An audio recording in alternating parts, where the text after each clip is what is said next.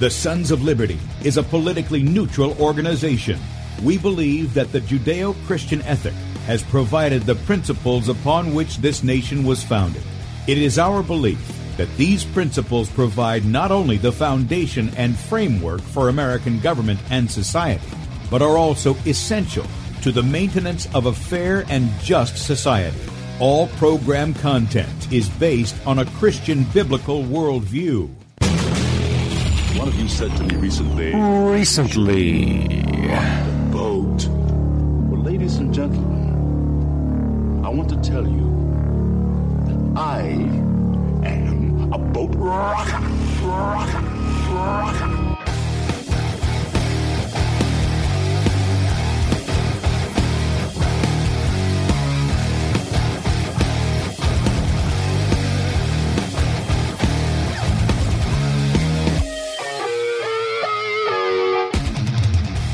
I will not wear the mask.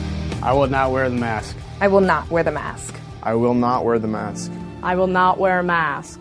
I will not get the vaccine. I will not get the vaccine. And I will not get the vaccine. I will resist evil. I will resist evil. I will resist evil.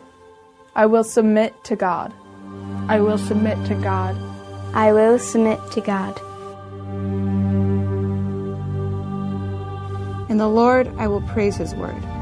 In God I have put my trust, and I will not be Hear afraid. my prayer, O Lord, What can man and let my cry come to you. Do not hide your face from me in the day. For the Lord is the great God, and the great King above Rise all. up, O judge of the earth, render punishment to the proud. Lord, how long will the wicked, how long will the wicked triumph? Righteousness and justice are the foundation of I his hate the work of those who fall away. With my mouth I will make known your faithfulness to all generations. For I have said, Mercy shall be built up forever.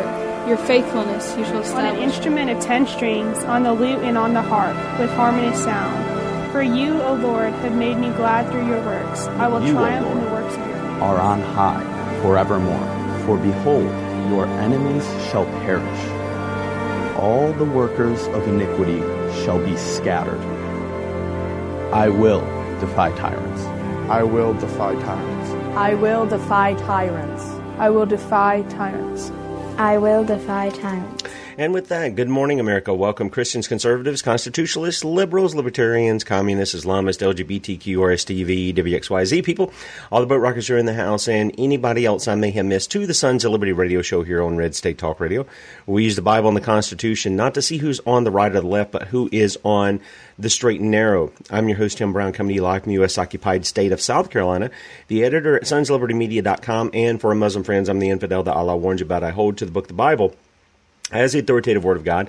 Glad that you guys have joined us here this morning. If you'd like to check us out online, please do so. Sons of Liberty Radio.com and also Sons of Liberty Media.com. In fact, if you're listening by way of Red State Talk Radio and you want to watch the video portion of the radio show, that's right, you can see the face that's made for radio, head over to Sons of Liberty Media.com. And there are two videos at the top of the page. The one on the left is Bradley's show from yesterday. If you missed that and you want to catch it, you can do so up until 3 p.m. Eastern today. At what time uh, he'll go live, right in that little square right there. Uh, yep, he fits right in that little square. uh, and then on the right side is uh, the show that we're doing this morning. It's uh, streaming live. All you got to do is hit play, blow it up on your device, and you'll see Rumble in the bottom right hand corner. Uh, click on that, and you can join us in the chat over there. We've got a lot of platforms we're on. We're on my personal and public Facebook page.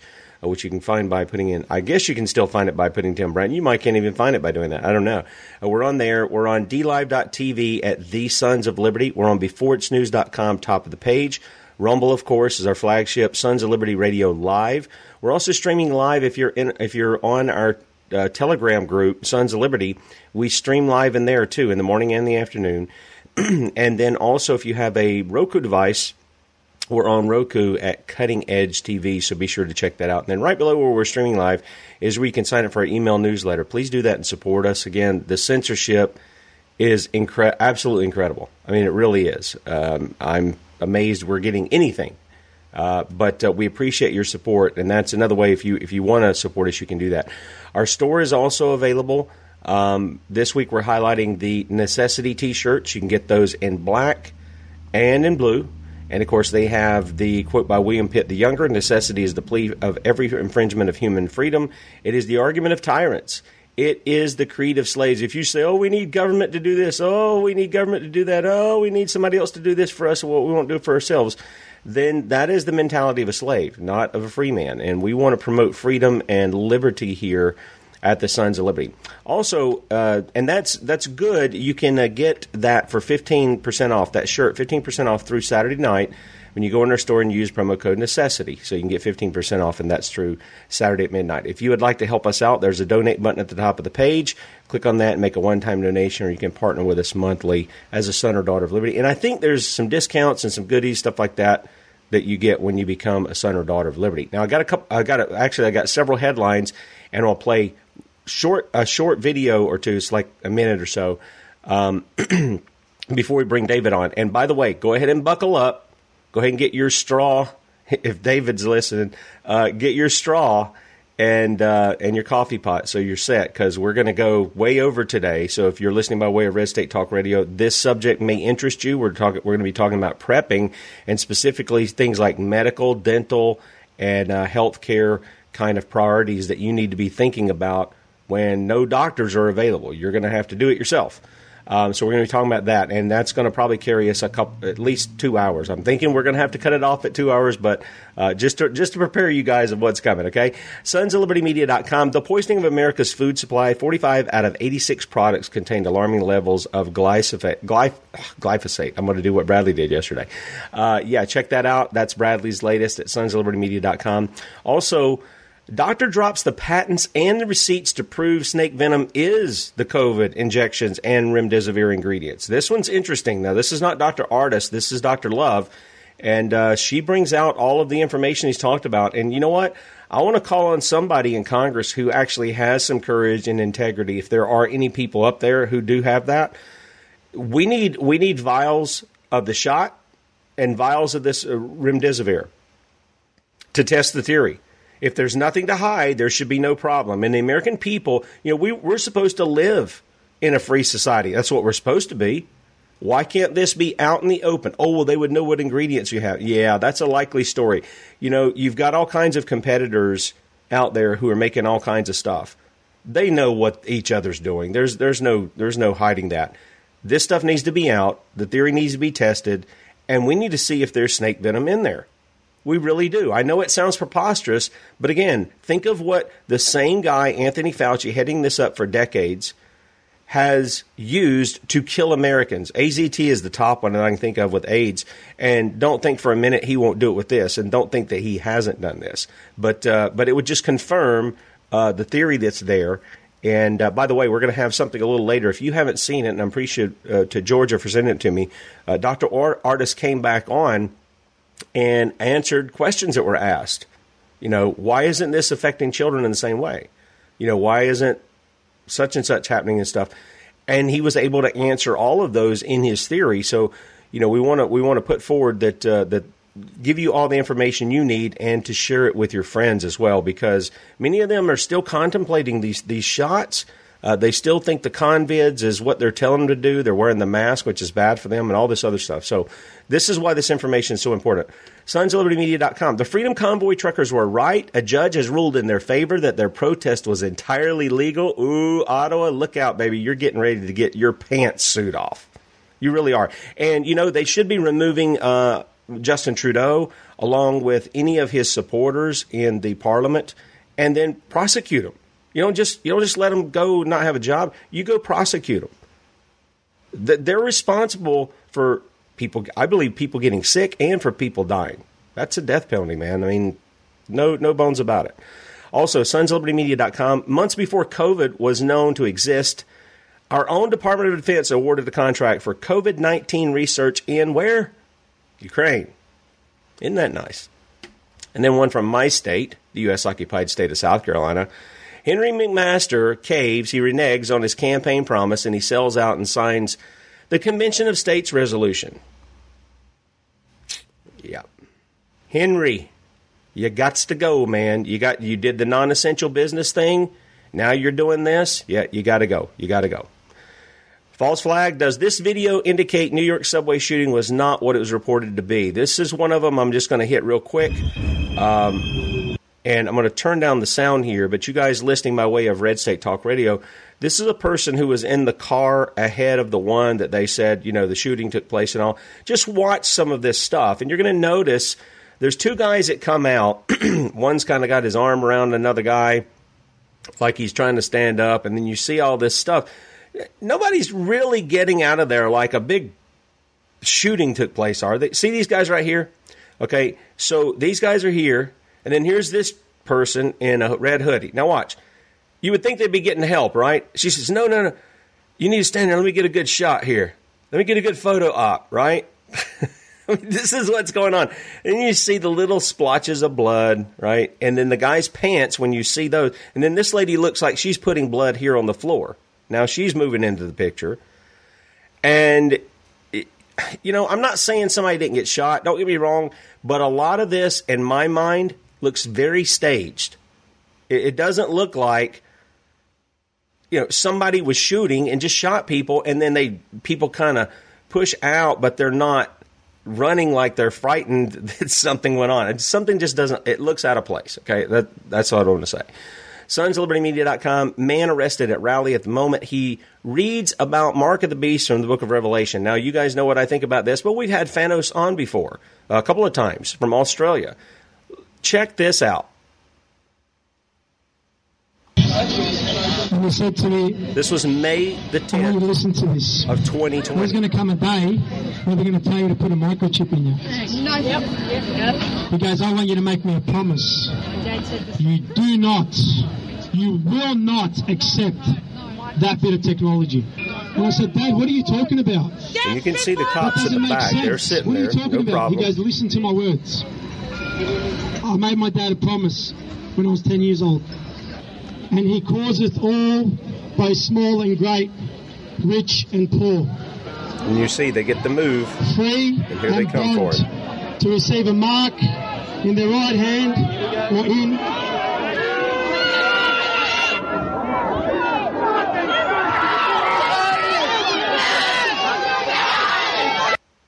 All right, and so this is this is where this is where we're at. I mean, he he's just simply out there reading scripture, and they come and they arrest him real quickly.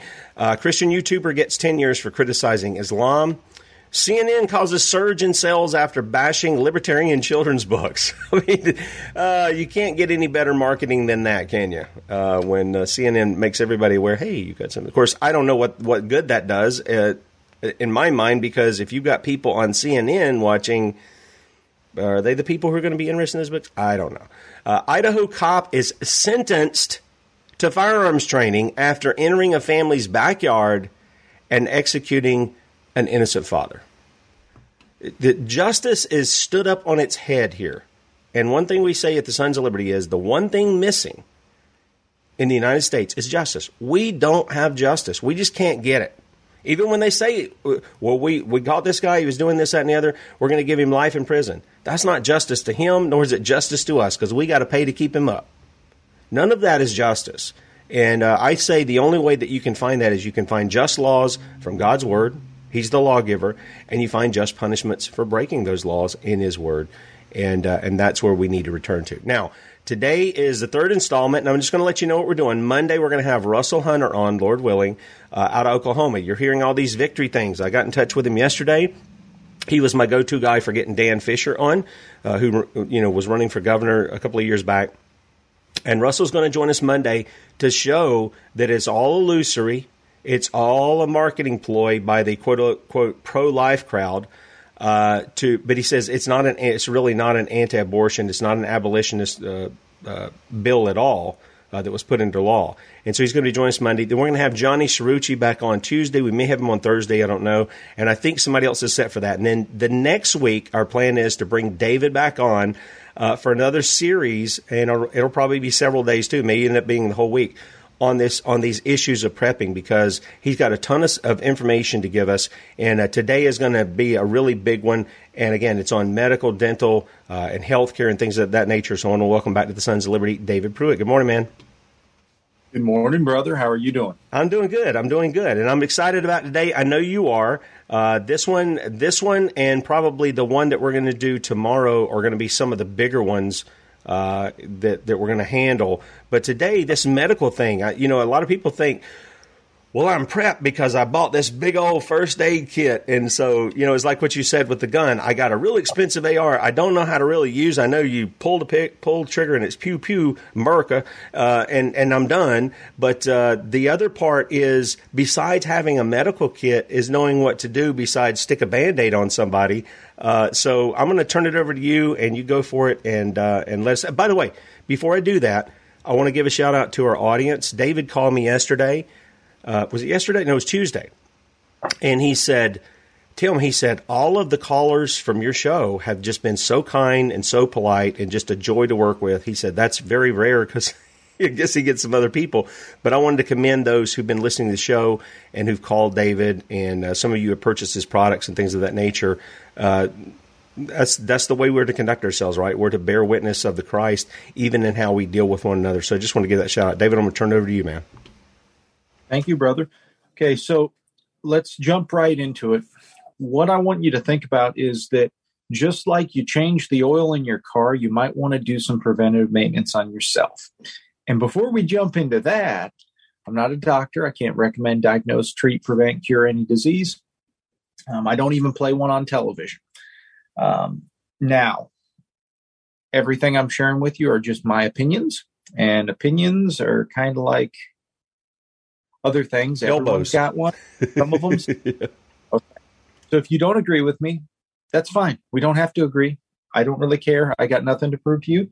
And uh, maybe we can have a free dialogue where ideas can, you know, the best idea wins.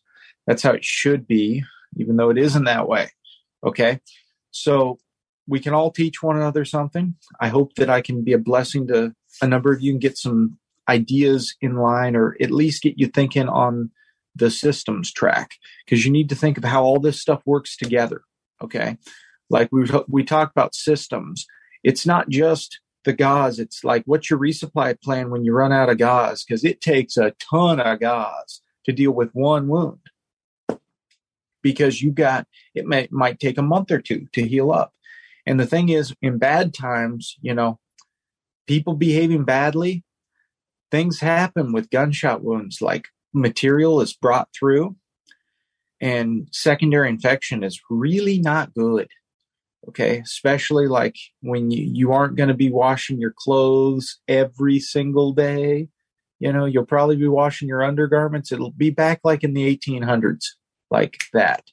Um, and those who have power and stuff yeah you might have power but you also need to conserve power because you're going to have security things like you know running lights running things like that to create a perimeter. And uh, you need to think about that resupply plan and you need to also think about like hey you know where's my dedicated medical space?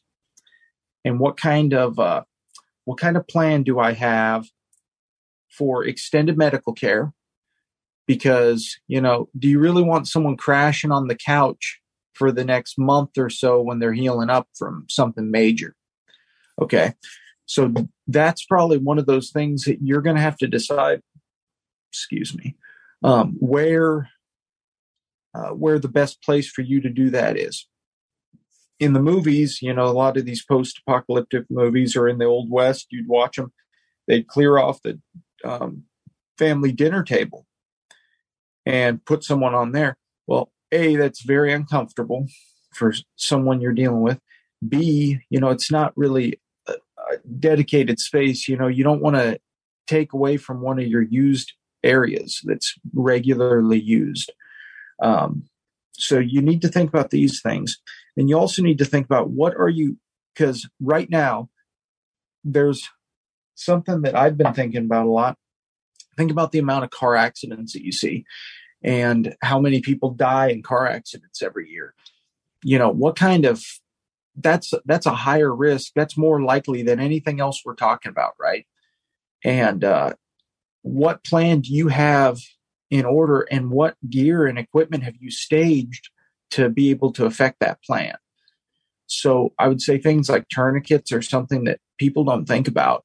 Um, they i mean you're, you're gonna if you bleed out past a certain point there's going to be irreparable harm And once you get to a certain point, you're going to be completely unable to administer any kind of self aid.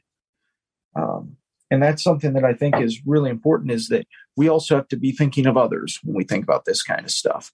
And when we think about others, we need to think about how can we actually, um, how can we materialize an outcome that we want in the situation. Okay.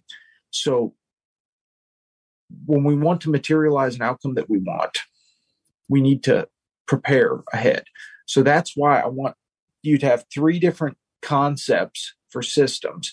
The first line gear, right here, is going to be what's on your individual. Okay. I, I like those uh, ankle medical kits. Um, some people carry like a fanny pack, you know, because it doesn't take up a ton of room. Um, some guys will just shove stuff in a cargo pants pocket. You you can do it however you want, um, but you really if you're gonna a lot of I know a lot of people on the show carry um, because they're in a in a free in a free state. Um, so I know that a lot of people do carry. The thing is, is that if you're carrying, I think that you have an obligation to also carry a way to patch holes because bullets fly both ways. And uh, if it's a bad enough day that you need to use your gun, it's probably a bad enough day that you're going to patch a hole. Um, and I think that's something that a lot of people don't necessarily um, think about. And you're not only do you need to have the ability to patch a hole, but you need to have a tourniquet or some way to stop bleeding um, from a from an extremity. Um, so that's something that you really need to think about. And then the other thing I want you to think about is like this is the the kit that everyone has, but they none of them get training on it, and none of them like ever try to. Well, I mean, there are a few people, and those people are not people I'm talking to. They already have the training. They already think like this. Okay, but um, second line gear is going to be that's going to be your medical kit. Um, that's going to go on your load bearing equipment, your LB, and uh, or it'll go on a backpack. Um, sometimes guys will put it on a backpack. Um, it, it's going to be for serious wounds and that kind of thing. Um, think of like an individual first aid kit. Um, you're going to want that, and that's uh, that second line gear. I also encompass like large or uh, large roll packs and that kind of thing, and those can be attached to a backpack, something like that. That's something that you know you have you disperse that around a group if you've got a group of people. Um, you can have something like that. Um, then you're going to have your third line gear. That's the things for extended care. So that's going to be um, like large totes um, full of gauze, um, you know, uh, colloidal silver for flushing the wound, that kind of stuff. Um, maybe dried herbs for poultices, things like that, salves, that kind of thing.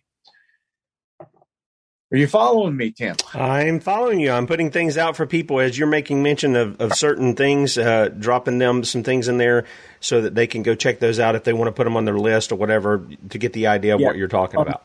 One one thing about tourniquets is there's only two types of tourniquets I've uh, I've had good luck with, um, and that is uh, the uh, um, bicycle inner tube can be used. You know, you take a big bicycle inner tube, you cut the um, tire stem out of it, and then you can take that and you can wrap that extremely tight and then tie it off. You leave a little bit overhang so you can tie it off. Um, that's that's a very inferior way to make a tourniquet.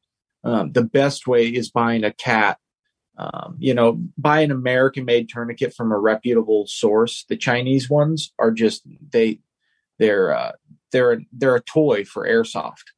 They're not made to actually stop bleeding. Um, they're just made to like for role players and that kind of thing. They they will not save your life. Yeah, and why would you want to buy that kind of a product from your said enemies?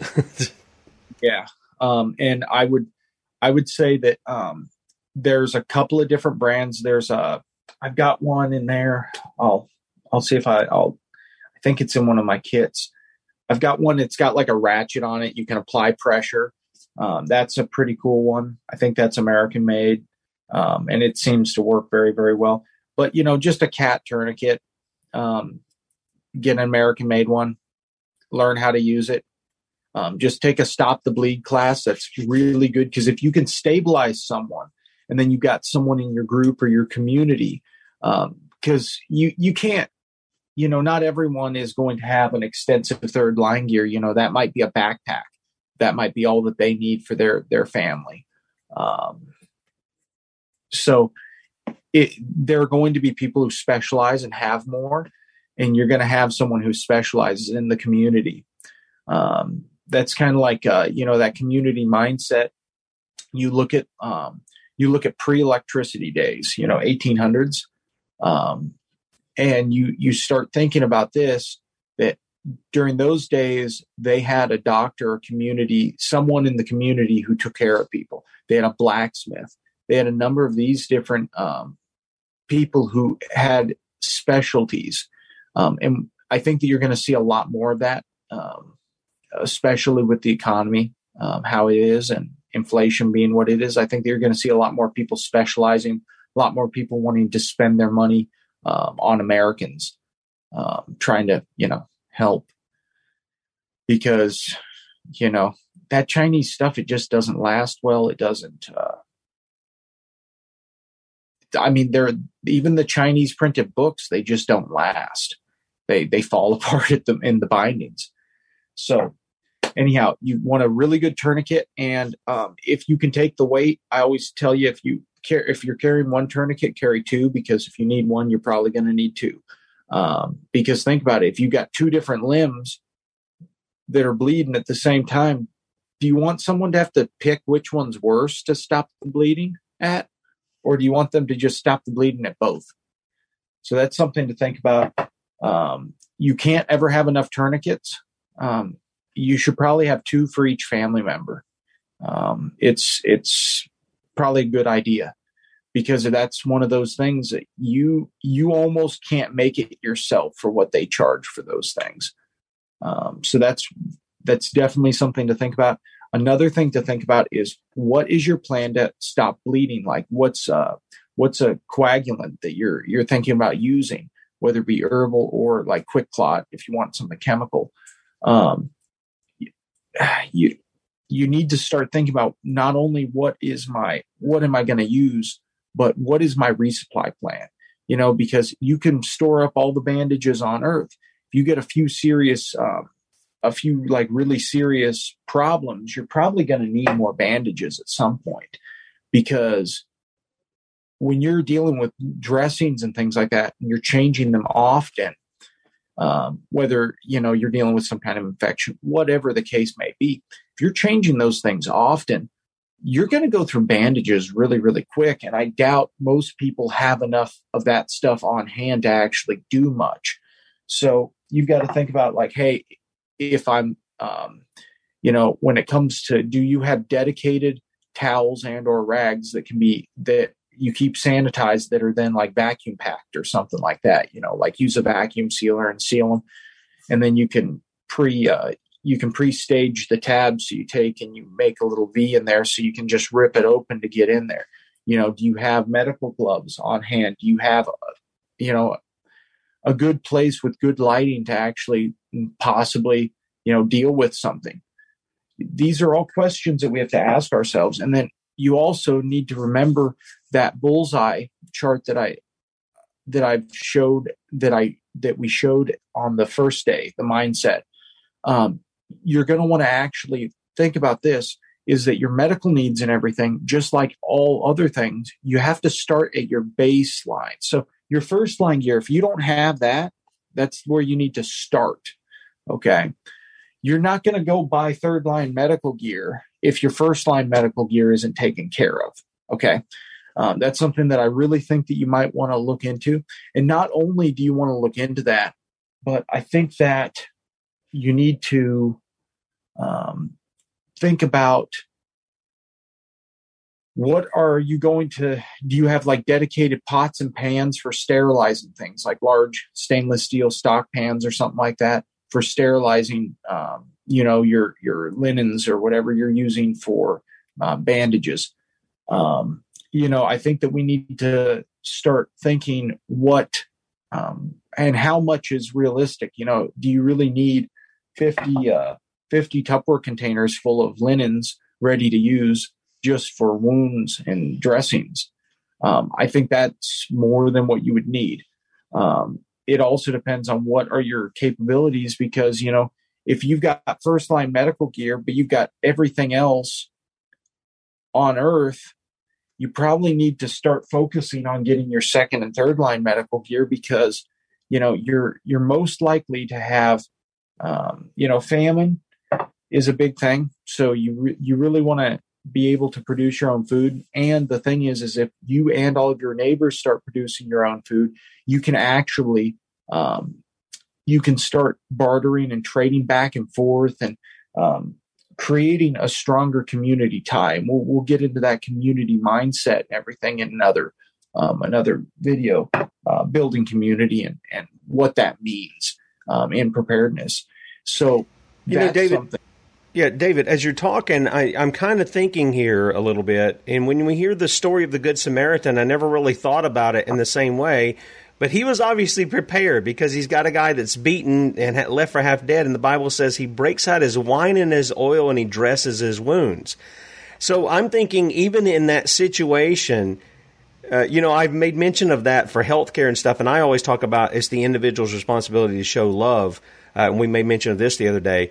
Uh, it's the individual's responsibility to show love, but even there, there's a, I think, a good example even in scripture, when Jesus is talking about this guy was prepared with the medicines, if you will, of the day in order to take care of a guy who would be considered his enemy. And, and you're right, Eric. I didn't mean it that the Chinese people themselves are enemies. I'm talking, I'm talking about their governments. Usually that's what I'm referencing. The people themselves around the world are just fine with each other. It's, it's the, uh, it's the narcissists who get in office.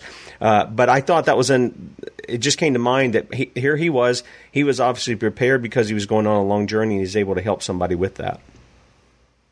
Amen.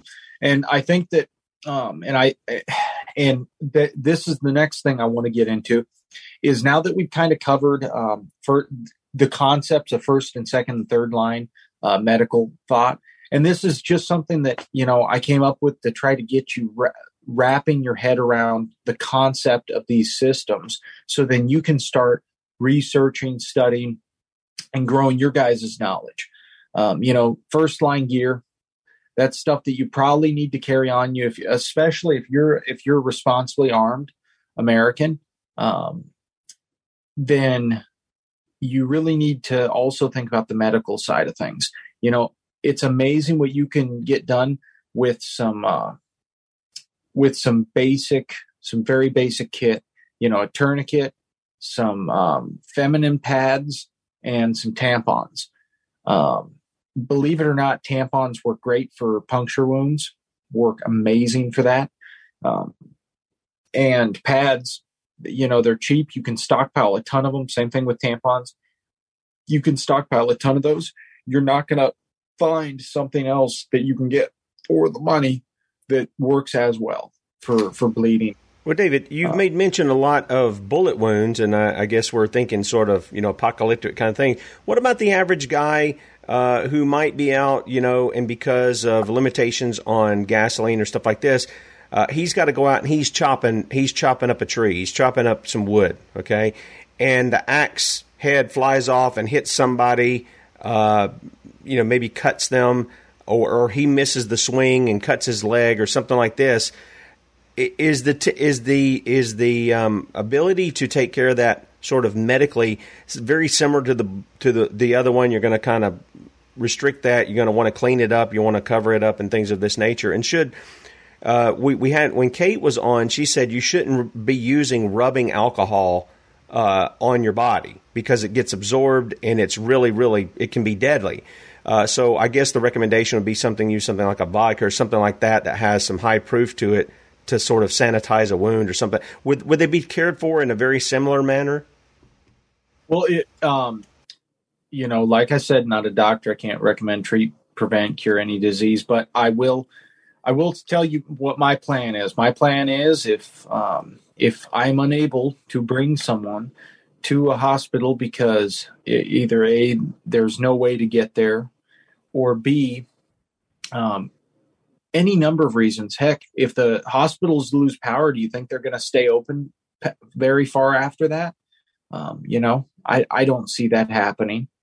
But um, I do know that we have some dedicated medical professionals, but how many of them are actually willing to stick it out without air conditioning and without, um, you know, lighting other than maybe headlamps and that kind of stuff? Yeah, and hospitals are all closed. The windows are always all closed up. I think that's part of the reason people continually get sick in there is because they they re, they're recirculating all the air everybody's breathing in the first place. Yeah. So my my goal is basically is the first. So it's kind of like how we have first line, second line, third line gear. Is I have kind of that mentality carries over into how I look at situations. So the first thing I need to be able to do is stabilize the individual. So, you know, things like one of those little space blankets, carrying one of those is a really good idea. They actually make space um, sleeping bags. Those are my preferred method because I, I've got a reusable one. I just had it out. I was showing it to somebody, but um, uh, they SOL makes uh, these little emergency bivvies. They stuff up real small, and they have them in bright orange and olive drab. Um, and they're they're not super heavy duty or anything, but they're reusable, and they're probably one of the better of the reusable uh, space type blankets. It's a pretty tight fit in there, um, but it will keep you very very warm, especially if you have some basic training. Um, you know, hyper hypothermia are uh, are real killers, and you probably need to have a, a plan on how to deal with that. Um, so that's what I carry one of those. Um, I carry that in my cargo pants pocket if I need something extra, you know, or in a backpack or something, you know, something on hand. Um, then another thing that you've got to think about is like, how are you going to control bleeding? Um, because now, you know, when you're out and about and you're not at your home or your homestead, then you need to think about how am I going to control bleeding? How am I going to uh, stabilize someone? So that would be the first stage. So, first stage, I'm trying to think of like, hey, how am I going to stabilize them, i.e., stop them from bleeding out or going into shock from hypo, hyperthermia? Um, you know, weather conditions, people not preparing for the weather, that's a common problem too. And then um, also like preventative stuff. Like I carry one packet of that emergency uh, drink mix on on me in my pack. I even my day pack. I carry one of those. So if I start to not feel like I'm going to be 100% that day or whatever, I'll just take my water bottle, pour that in there, drink that real quick, no problem. Um, so we want to think about things in first line, second line, third line. And so that first line is stabilizing um, someone who's been shot, stabbed, uh, you know, it would be similar. So stop the bleed classes will tell you that, you know, you it doesn't really matter what kind of wound it is. You you treat you're basically trying to stop the bleeding, stabilize them until they can get to medical care. Okay, that's how all the stop the bleed classes pretty much go. Is you're you're just trying to stabilize them so they're in a stable condition to be moved, um, and then once they get to that stable condition, that second that second line or that second phase, as I would call it, um, would be now um, how do you keep them stable from where you are to where you need to be? Okay, so that that second line, um, you know, that could be um, that could be you know how are you going to move them? You know are you making a stretcher? Are you putting them in the back of a truck? What how are you moving them from where the incident happened to where they need to be where they're going to be getting their extended care or um, that could be a transitional space that you know fill in blank here. We could spend all year going down that rabbit hole. Now the third phase is going to be that's going to be extended care that's going to be dealing with things um, you know over the long term okay so that would mean, you know, some some wounds, some injuries can be uh, can take six months, a year to heal up. So you might be having to deal with someone who's laid up for quite a long time.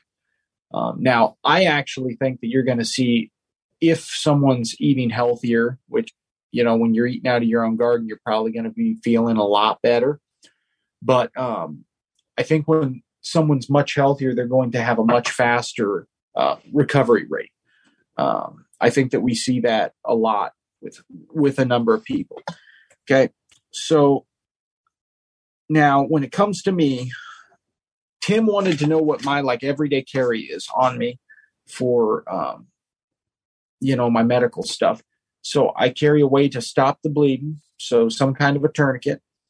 Um, I carry, and you know what? I've tried different ones. Um, pick your poison on this. I'll just tell you that you know, uh, don't just go with something small because it's convenient. You really, really, really want to look into um, getting something that's adequate. You, you want a good quality tourniquet, at least one. Uh, two, two is one, one is none. Um, so you want a good tourniquet. Then the next thing I carry is I carry a couple of tampons, at least two, because you know, two is one, one is none. Um, I carry duct tape. I carry it um, just you know flattened out, so I can peel that open, use that. I actually carry Gorilla Tape. That's my favorite.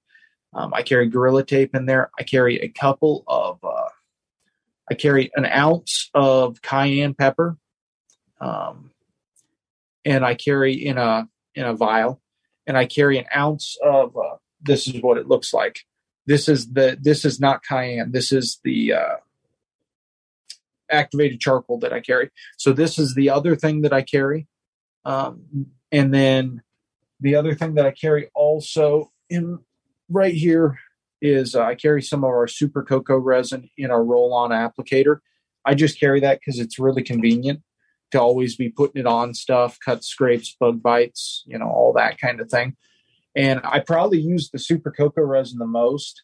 The cayenne, uh, you know, for cuts and uh, you know deeper cuts and things that I want to clot up real fast. I'll pour some of that cayenne in there. It does not feel very nice, but it will. Uh, it does help with clotting. And then um, you can also take cayenne internally um, to help with clotting too, if you're if you're really needing to get that double whammy. What about the activated charcoal that you got? What are you using that on? Um, mainly, uh, if you eat something or drink something that is really bad, you've got you know the squirts. Um, that's it's really good for that. Okay. Um, if you got stomach diarrhea, uh, if you've got a bug bite or something like that, and or you need to draw out an infection, um, you know, a lot of traditional herbalists will use it to draw out the infection, then use something else to um, combat the infection. Um, it's got good drawing powers. You'd make a you would take and you'd make a paste out of it if you wanted to use it as a drawing agent, because then you you would put it on in a paste form and then uh, let it dry, and that drying action helps it suck or helps it uh, draw. I should say, not suck. Okay. But uh, that's that's my favorite thing to use it for. You know, the super cocoa resin. I use it like a natural form of uh, uh, call it a natural antibiotic. Um, I just I use it because it's got a ton of beneficial uses. Um, you know, when I get joint pain, anything like that in my hands, that's that's what I use. I use it all the time. Okay. All right. Very good. And people can get that at uh, themiraclesalve.com if you want to pick that up. Use the promo code Sons of Liberty and you'll save some money on that. Uh, and David, you've got a lot of products over there that are tree resin based. Uh, are all of those because I think the first time that you and I talked, you were kind of explaining to me that this was a very um, uh, rare niche that people have. I mean, you guys are uh, uh, uh, you have resins that are what thousands of years old. I think you said the other day.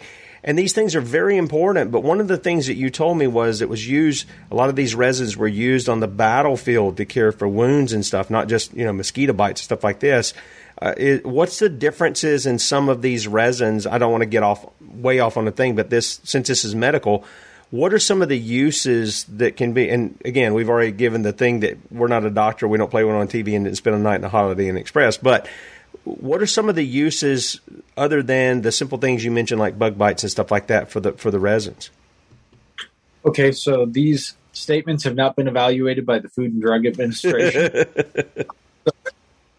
um, so traditionally, um, tree resins and uh, conifer resins where that's what we're talking about for for the, this uh, our, our, applications are going to be conifer resins. Um, now so our family's been doing this for five generations um, been in the tree resins. What we so our family came up with a way of cataloging ancient pocket resins and also grading them and being able to grade and catalog them allowed us to be able to find different niche resins and mix those in different proportions to be able to get a what what we felt was the best quality resins available. Um, and the the problem is is a lot of people we deal in ancient pocket resins. So those come from um, you know old trees. So first off you got to find old tree and then second off it's got to have tree resin, and not all of them do. And it's not one of those things like you can use a, um, you you can't just use a a stick and point it at a tree and it it have tree a large amount a large enough amount to be able to be harvested because a lot of tree resins are harvested what's called scar resins they take and they go and scar the tree and then they take that sap resin and they go and put it in a thing and they cook it and um, or they'll just sell it to you dried um, when most of the terpenes, the volatile plant oils, have already vented off. Turpentine is a um, volatile, volatile plant oil. So I haven't had enough coffee this morning, so I'll recap. You're doing great, man. You're doing great. Okay, all right. I was just kind of curious as to how that works and uh, and what people would use it for. Yeah. So anyhow, they the ancient pocket resins that we we deal in are in their liquid unadulterated state when we when we talk about like the pure gold that is unfiltered unrefined. That's just straight up tree resins. Um, it's beautiful. It's got a wonderful smell to it.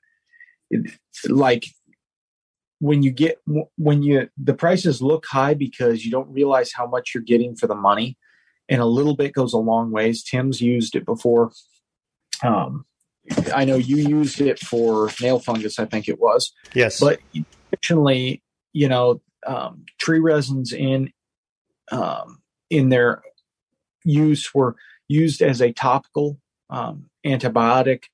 The Native Americans used them for anti-parasite um, cleanses. Um, dried tree resins have been used uh, to pack in wounds. Liquid tree resins have been too, like ancient pocket resins, like what we're dealing with. Um, Lewis and Clark would have used them for everything from gunshot wounds to dealing with diarrhea. Um, there, there's a huge number of things you can use them for because of their chemical composition. So you'd say use use the some of these can be used internally as well. Um, they can. That hasn't been um, evaluated by the FDA or anything but there are a number of people who have been taking um, spruce resin and things like that internally because of the pandemic um, and because they've known herbalism has known about tree resins and their effectiveness for a very long time. So yes you you can take them internally. Uh, i i would suggest that you consult a um, health practitioner before you, yeah. you do that yourself. Yeah Right. Okay. All right. Great. All right, so we got medical kits. We've got uh, uh, several different kinds. You've got something like a fanny pack or whatever that you're carrying on you pretty much every day. And then you talk about having something at home, something I guess you can you can toss on a backpack or something you can roll around that's quite a bit larger. Um, and then you also recommended, you know, I guess like a bug out kind of thing. You can throw just a. They make the backpacks now. They're kind of expensive, but you're getting the backpack and you're getting all the stuff. And it's the things that I've seen up here are pretty loaded. So that would be more for you know on the go. You're going to be moving a lot and everything. You want to you want to have these. So these are different stages that you can have, and you want to set up a designated. You want to be thinking of. You don't have to do it now, but you want to be thinking of a room that you want to put people who are sick or injured or wounded or whatever in your house, you want to have that ready as well. Okay. Yeah, have a dedicated space. And then the the next thing that we need to think about is uh, earlier I was talking about resupply. When we're thinking about resupply, you have to ask yourself, like, hey, you know, tomorrow if I couldn't go to the pharmacy, what am I going to do, and how can I help my neighbors out? Because I'm sure your neighbors are probably going to need some help too. Okay, and uh, I have I have a few books that I think will be of help to numerous people, and I will get the first one or I'll get the first four out. Okay. So when I was talking about preventative medicine and everything um, earlier, preventative maintenance, maintenance, um, you know, we need to think about health and nutrition. Um, there's a wonderful book. It's called Empty Harvest by Dr. Bernard Jensen and Mark Anderson. This is a wonderful book. Um, you can see I highlighted a little bit in here.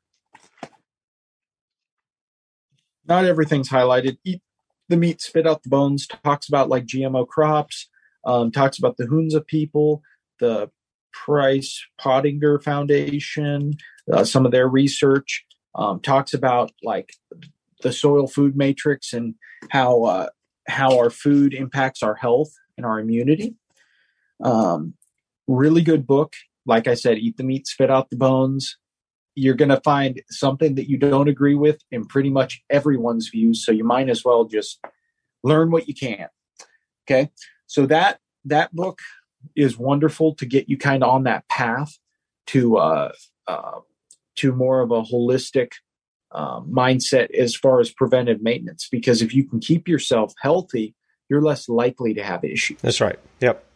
You know, and that's that's something that you really need to think about is not only how can you help yourself be healthy, but hey, how can I help out my neighbors and my community?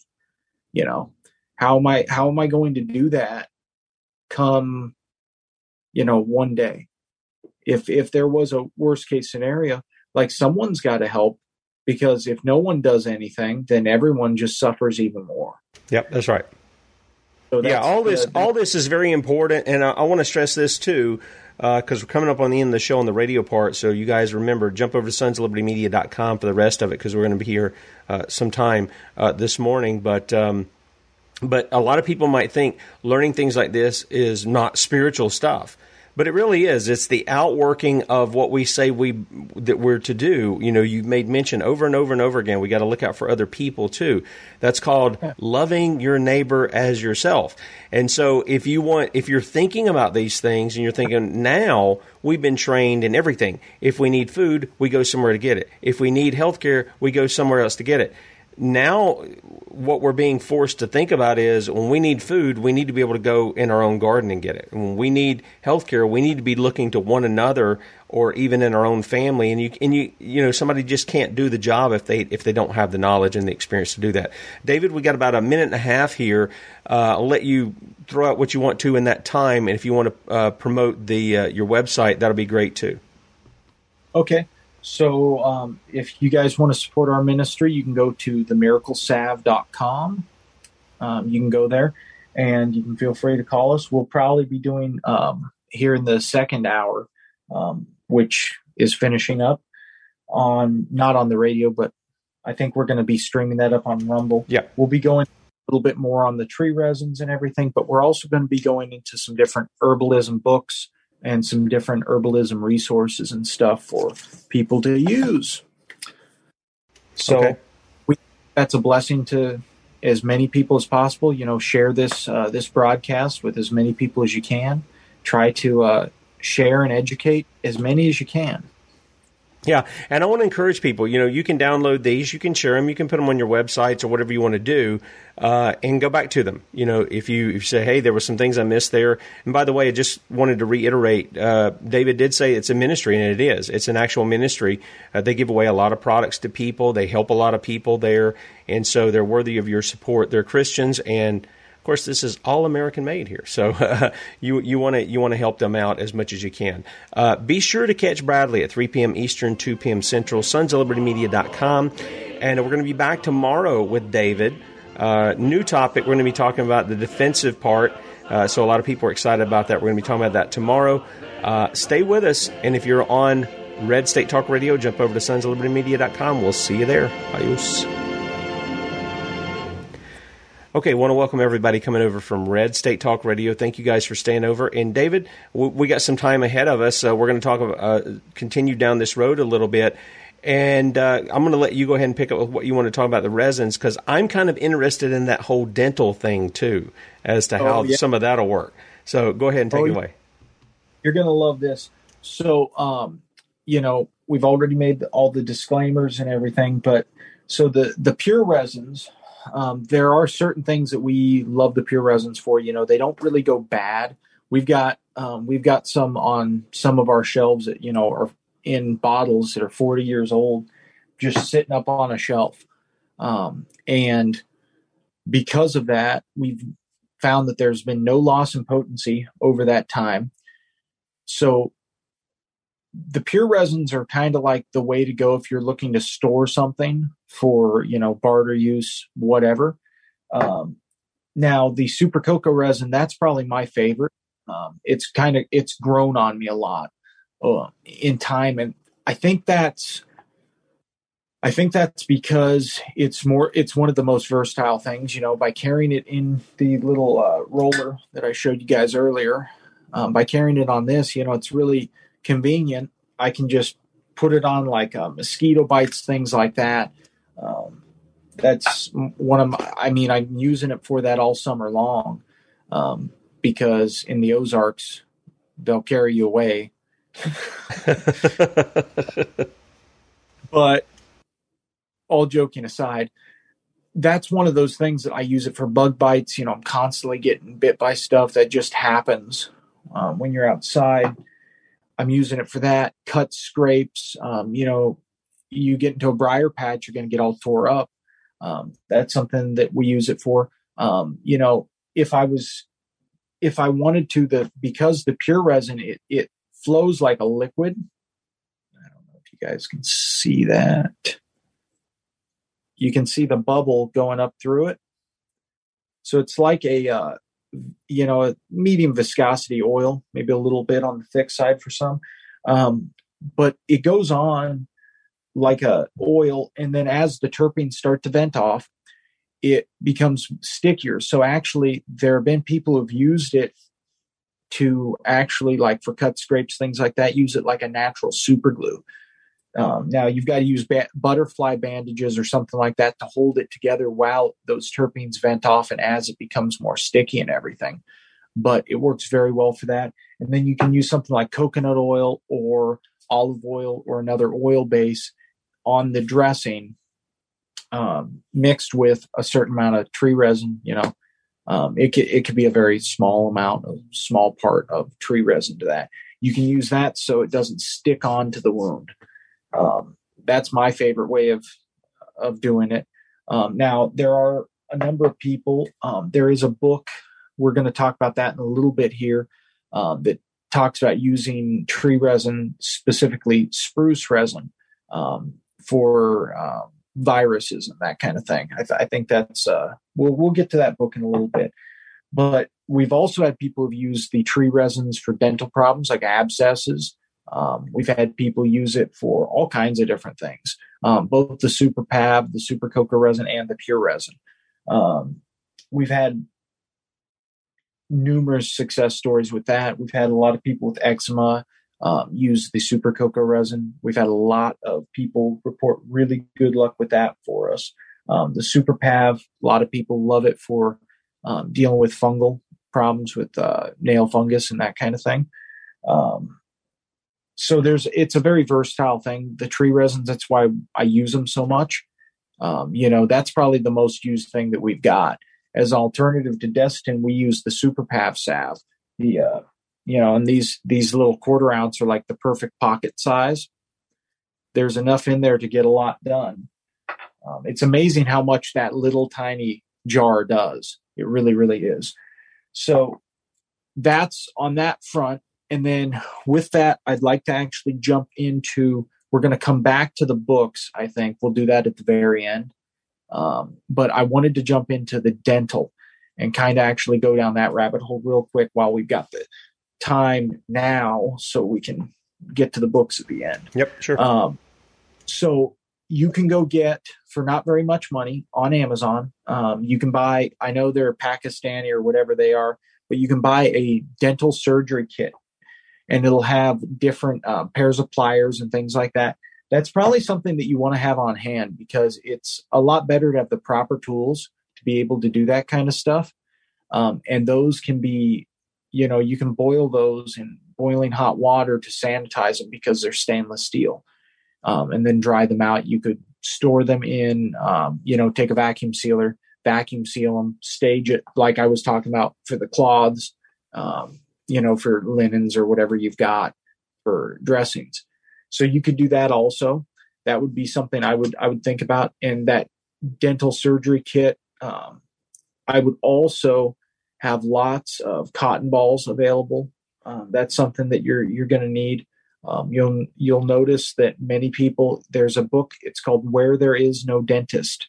Um, probably something you might want to look into. Um, you can also look into like coconut pulling and that kind of thing um, for getting um, helping to. There are those who claim that it regrows teeth. Um, I think that it helps, but I I think that my theory is is that you have to have the proper minerals and trace elements and everything to be able and enough calcium and everything to be able to regrow the teeth, not just um, oil pulling. So that's on that front. Um, I'm sorry, we're we're going fast because there's a lot to cover here, guys, and you got to remember this is just a basic dive into this stuff. This is not exhaustive, an exhaustive class. I mean, that would be a whole we'd have to go down each one of these rabbit holes for that. Yeah, um, don't don't worry about that though, because what we're doing is in the article we're, or in the archive, what we're doing is we're you know all these books that Dave is talking about. You'll have the video, you'll have the podcast. So if you know you don't want to watch it and you're on a run or whatever you want to do, you can listen to it. Uh, all the links will be here to everything he's talking about. Um, so you know, if you want to say you're doing your your goals like he's pitched out, and you say, well, this week I can get this, and maybe in a you know a couple of weeks I can get this, you can do that kind of stuff, and it's right there uh, in one place. So you don't have to worry about writing down a whole bunch of stuff. It'll be done for you. Uh, which you know, I want to encourage you to write down things, but uh, don't don't let don't let yourself become anxious about that. We're going to have it in one place for you. Yeah, yeah, and I know that I've been um, compiling a number of resources too because, um, you know, the resources that I'm compiling are more exhaustive than what we're even talking about on this podcast or on this show, I should say, um, because there are going to be those who are going to want to dive down the rabbit hole and are going to want to uh, um, have better systems in place. Um, and I, I think that that's just natural. I think there's a lot of people who want who want to be the best they can. Okay, so the next part of the the dental thing is you got to think about like what's your lighting situation look like. Um, you know, this is something that we we talk about in uh, uh, that we'll be talking about in the fuel and power when we go more down that rabbit hole. Um, what's your what capabilities. Are you doing everything with headlamps? Are you you know are you doing up stitches? And by the way um, two to four pound fishing line works really good for stitch material if if you need something like that. You can take colloidal silver spray it down with that. Um, i've done that before. It works really really well. Um, there's also um, you can also use a number of other things like yarrow yarrow powder you can use um, for um, as a quick clot, like uh, a natural quick clot kind of agent, coagulant. Um, there is a book. So when we're talking about all this and um, natural medicine and everything, there are probably two books so far that I have. I find myself um, telling people about these books more than other books, not because there aren't other good books, and we're going to get into those books too, but this uh, well i should say three. There's three in the category of herbal medicine. And this one is probably the first one I, I recommend to people to see if they're going to take it seriously. And it's called the backyard herbal apothecary. It's by Devon Young. It's a wonderful book that talks about how to um, how to find, identify, and harvest medicinal plants in your own backyard, or you know maybe a possible nearby park or something like that. And I find myself suggesting this to a number of people. It talks about different, um, you know, tinctures, um, salves, all kinds of amazing things in here. And uh, it talks about some really unusual uses that I found very, very helpful. It's a relatively inexpensive book if you shop around for it. Um, I think last time I went somewhere, I went to Hamilton Books, and it was like six bucks or seven bucks from Hamilton Books, um, Hamilton Discount Books. Um, probably one of those books that for seven bucks or whatever, man, even at full price, it would be worth it. It's it's a very well put together book. Um, can't say enough about that. Everyone I've recommended that book to has thanked um, yeah, the link I just dropped in the chat's only like seven twenty two at Amazon, so it's a that's a good deal. Yeah, I mean at that at that deal, and I'm talking good good photos, like here. Good photos, great descriptions.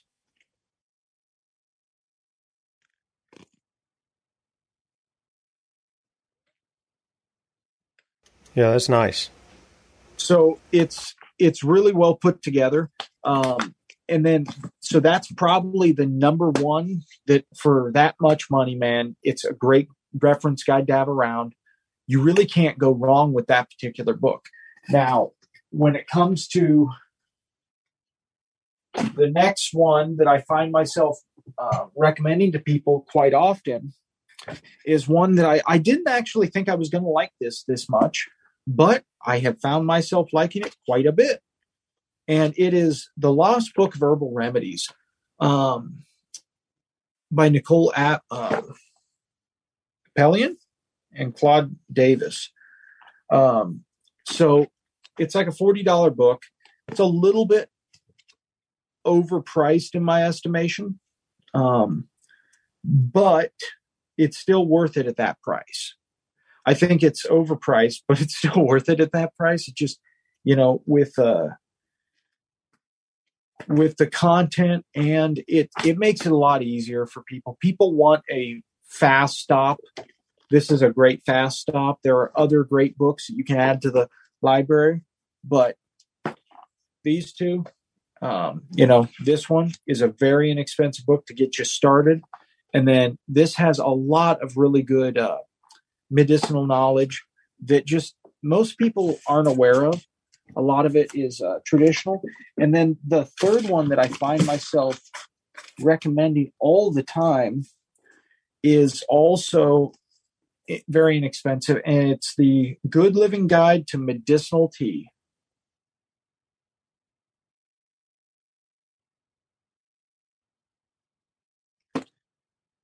And uh, it's this is a wonderful book because it gives you not only does it tell you how to um, dose the tea for everything from you know infants on up to adults, but it also tells you um, what parts of the plants are used and uh, proportions to make different medicinal teas for common ailments and things like that. It's just a wonderful book full of great info, great reference material it's one of those things that I think if you added it to your library, you know, for for under ten or twelve dollars, it's it's just an amazing book at that price.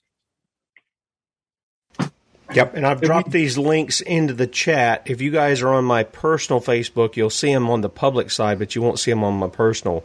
That if you're if you're interested in these books, those links are in that chat there, and we'll have them in the archive as well. Um, you know, later today. Now I've got um, one of my one of the books that this was uh, this book was actually uh, basically a gift because they sold it to me for a few dollars. Um, the individual did, and I I love this book.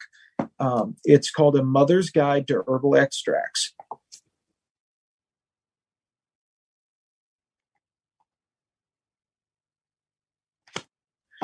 Saving Tristan. Um, it's a little on the pricey side, and it doesn't have any color photos or anything like that, but it's got a lot of interesting uh, knowledge. Um, I just that might be a blessing to some. You can go read the description on it. It's not for everybody, but there's some good stuff in there.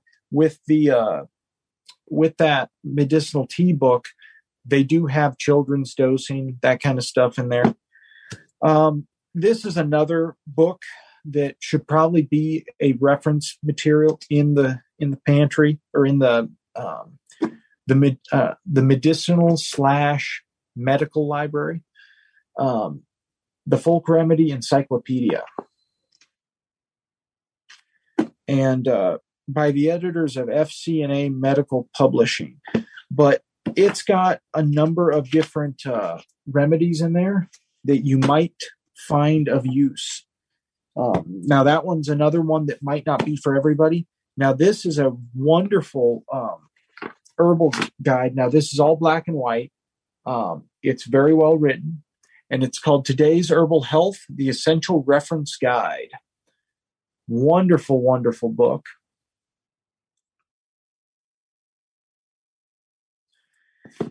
Now, I normally, what I'll do, and this is because I like all of these herbal books, I will cross reference if I if I find an issue, I'll cross reference it in all of the herbal books.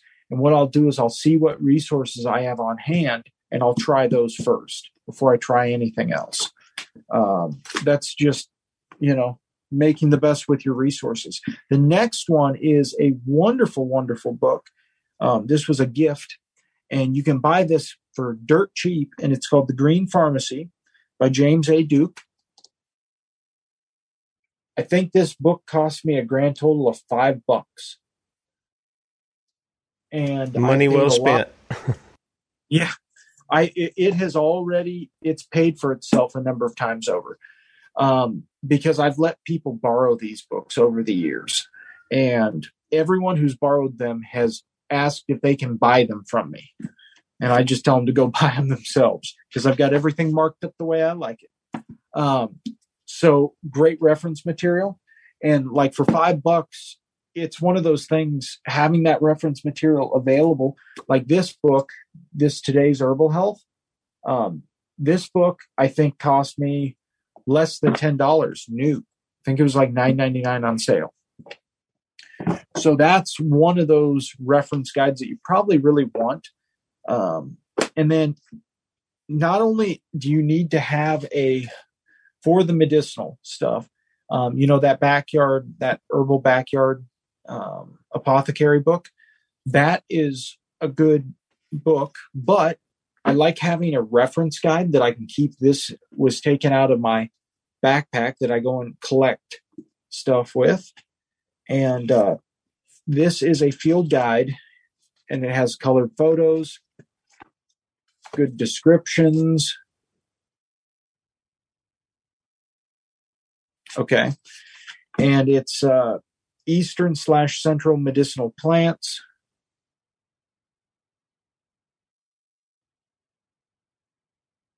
Peterson Field Guides. Um, it's a uh, it's a good it's a really really good reference um, book. Now they do make better field guides. I have another one that i use also but this one has now become um, reference material in the uh, backpack. That's something that you might want to think about is having uh, reference material because if you're not super familiar with an area you might need reference material until you build um, your confidence in the local fauna. Okay. This is a wonderful book American Indian Healing Arts. And uh, now, eat the meat, spit out the bones. Um, like everything, there are going to be things in there that you probably won't use or you know don't agree with or what have you. Um, but there are some wonderful pieces of knowledge and tidbits in there for those of you who are looking for them. Okay. Now, I have I have a few more books that we're going to go over because we've got plenty of time. I want to get these done, and then after that, we're going to talk about some other um, tips, tricks, and knowledge. Okay.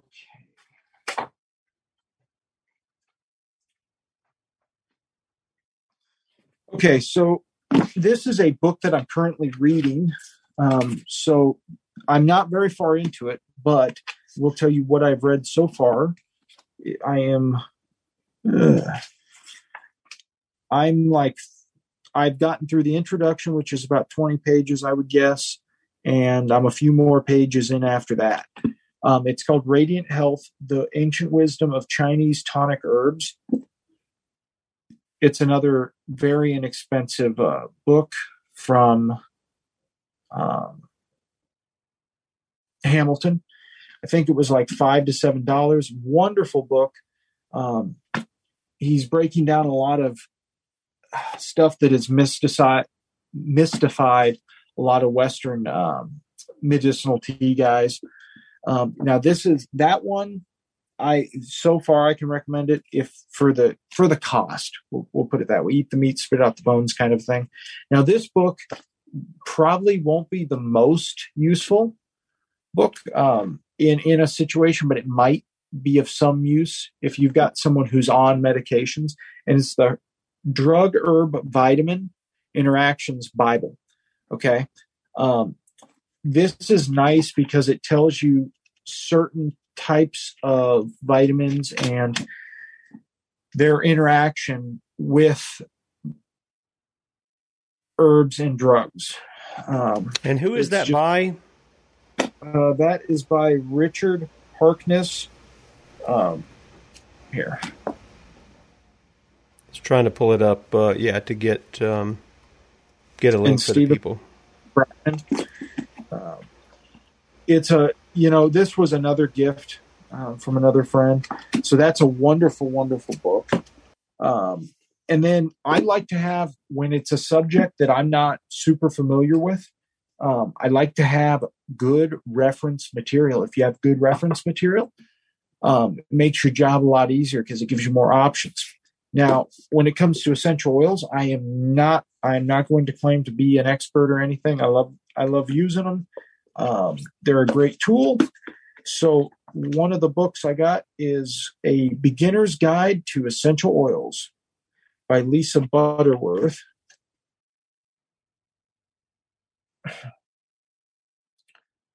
That has been a great reference. It's got literally, it has each essential oil, a page on each essential oil, hyssop oil, and it'll tell you what it's used for, what to blend it with, um, and the best ways to to administer it. Wonderful book. It was a relatively inexpensive book. Now, this book was a gift. Um, I think it's from aromatools.com. It's called Modern Essentials Introduction to Modern Essentials, just a little handbook. But we keep that in one of the medical um, kits with some essential oil blends and stuff. So that's a uh, that was a gift, and that's one of the things that I tend to reference actually quite often because it's just so convenient.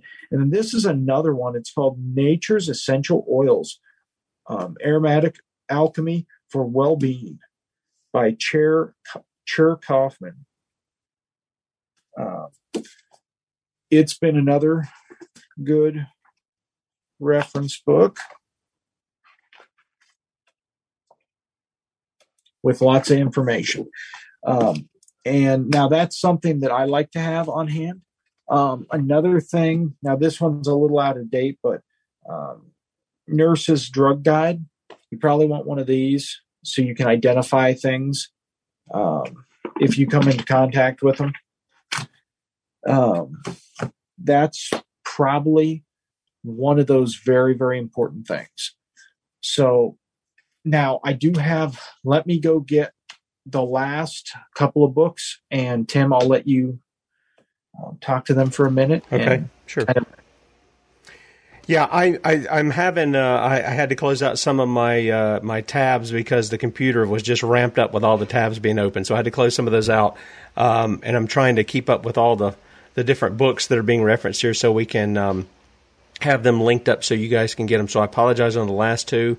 Uh, I got kind of behind there. Uh, but you'll see that you know there's a lot to do. And again, you don't have to do it all at once. Maybe pick out some that you think will be interesting to you at first. Start with some of that, and uh, you know, even the links I'm giving, they there is a thing. You know, you don't have to pay the full price. You can always find people who are selling the uh, an, a used copy, and if it's in good shape, what difference does it make? You know, as long as it's not falling apart. Um, you can use that and put that in your library, save some money in the process. Uh, so be sure when you go there, if you use Amazon, if you don't use somewhere else, which is fine, but if you use Amazon, be aware they'll have some that'll say new and used from whatever, and you can click on that and you can actually find some really good deals. I got, I got a book. I forget how much it was. It was like in a thirty dollar range. It was about that thick, and I got it for like I don't know, four dollars or something from somebody down in Atlanta. Um, of course, it was missing like the first five pages or something, but they were like, you know, they're they're not any of the content of the book. It's yeah. Anyway, you can do those kinds of things and save a little bit of money in the process too. All right, David's back. Uh, okay, brother. So the other thing that now this was a gift from a friend of ours. It's called the Remedy Box. And I thought it was a really good idea because you could do this for yourself. You you wouldn't have to buy something like this. You could just and the cool thing is is it uses like three by five cards. So I'll pull one of these out. Stomach disorders. See chapter four in book. Um, and they've got some like here's one for nausea. See, it's got a tab on it for nausea and some different herbal remedies for it some folk remedies and herbal remedies. So you could actually do this same thing with a index card box, you know, and index cards. We've got another one of those for recipes and things like that. Um, this is something that's nice to have because it's like reference material that you can keep out that you don't have to keep in like an office or a study. Now all the all the other like you can keep this on a kitchen counter for stuff that's not um, not real serious, you know, just it's a good reference material for like upset stomach, nausea, just everyday stuff, cold, flu, um, you know, nothing major.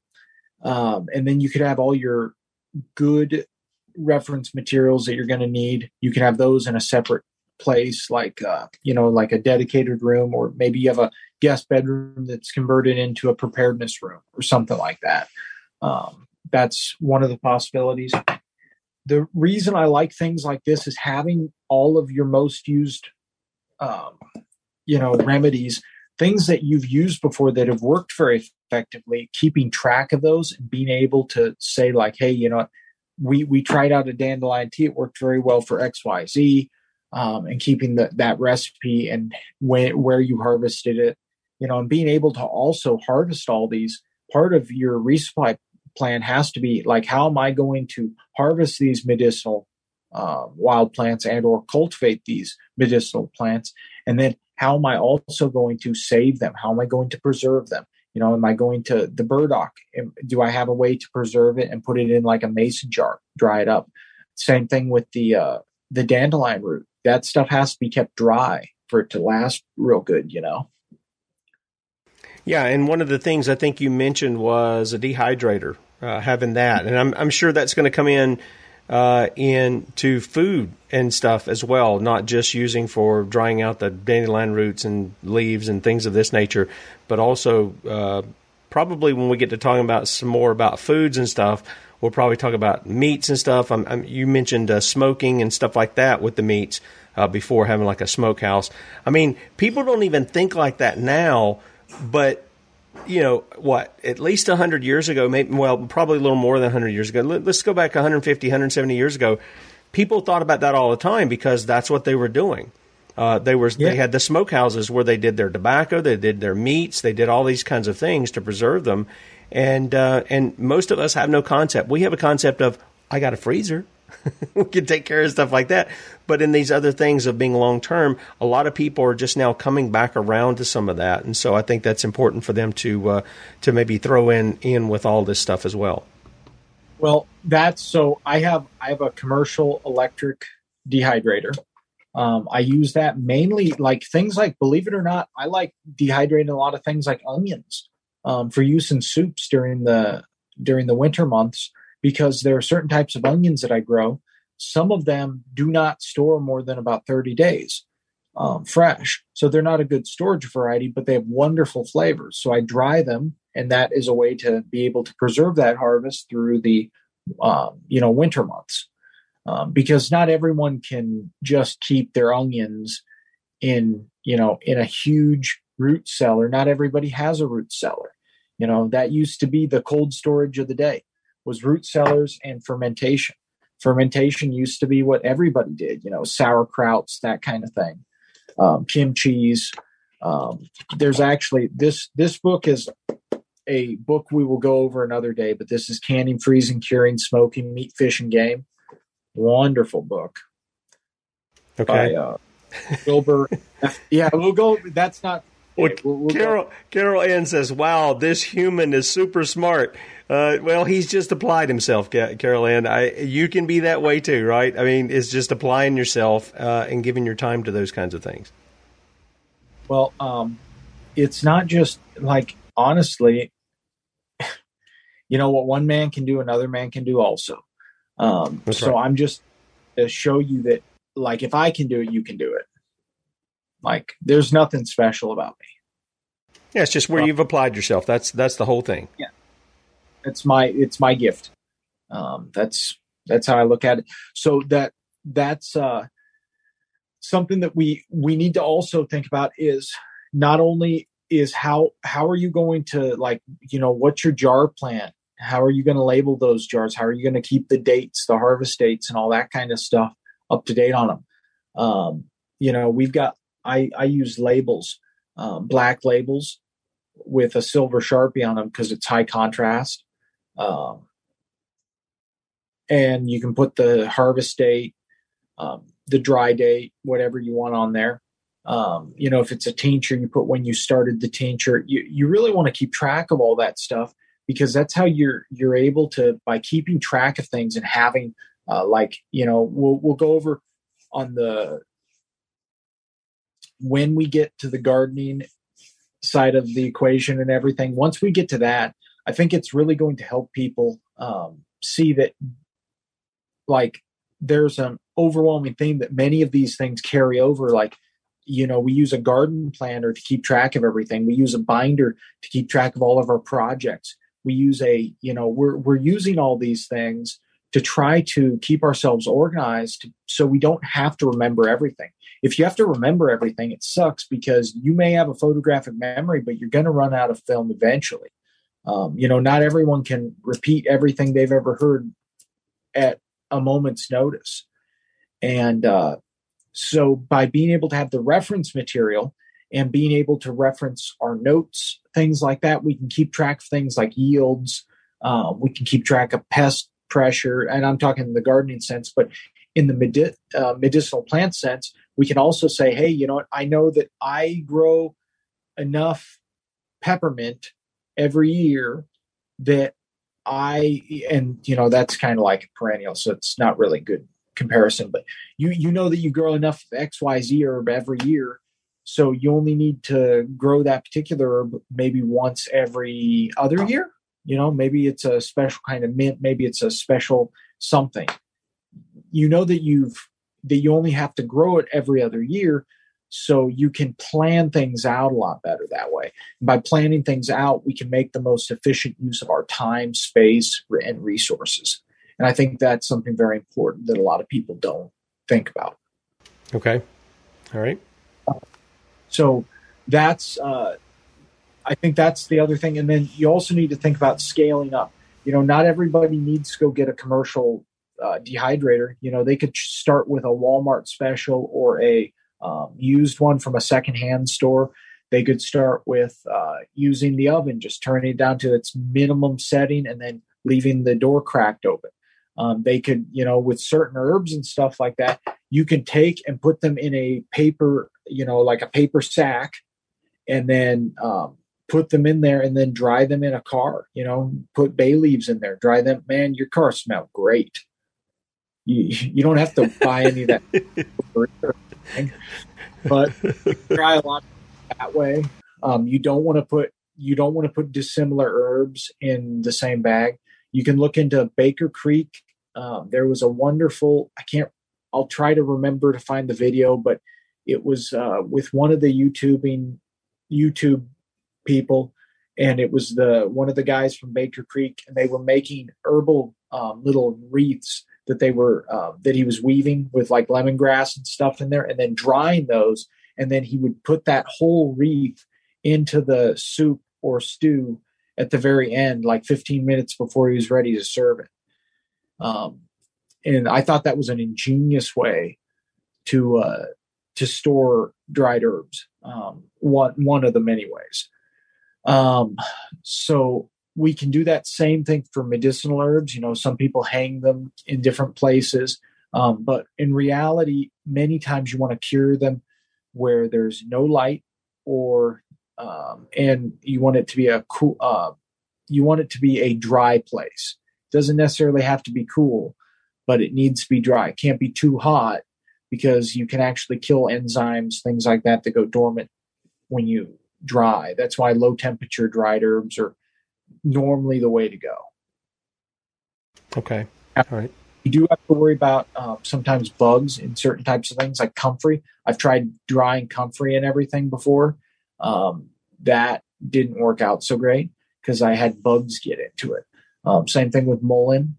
I've had problems with that. So what I like to do is if you're dealing with something like mullein, um, you really want to take and be able to put it into like a jar or something like that and then throw it in the freezer for at least like three days and that that seems to kill any of the possible bugs and things like that in there okay so you're dealing with bugs that are already in your herb that you're you're dealing with yeah yeah okay. so um, I've had it happen with that. I've had it happen with basil, oregano. I've had it happen with a lot of the really pungent herbs that many people have not had problems with. So um, that could just be also the fact that we don't use any pesticides or, um, or herbicides. I mean, we'll use organic pesticides when there's an absolute need for them because we've had a pest just completely inundate a new area of the garden or something like that.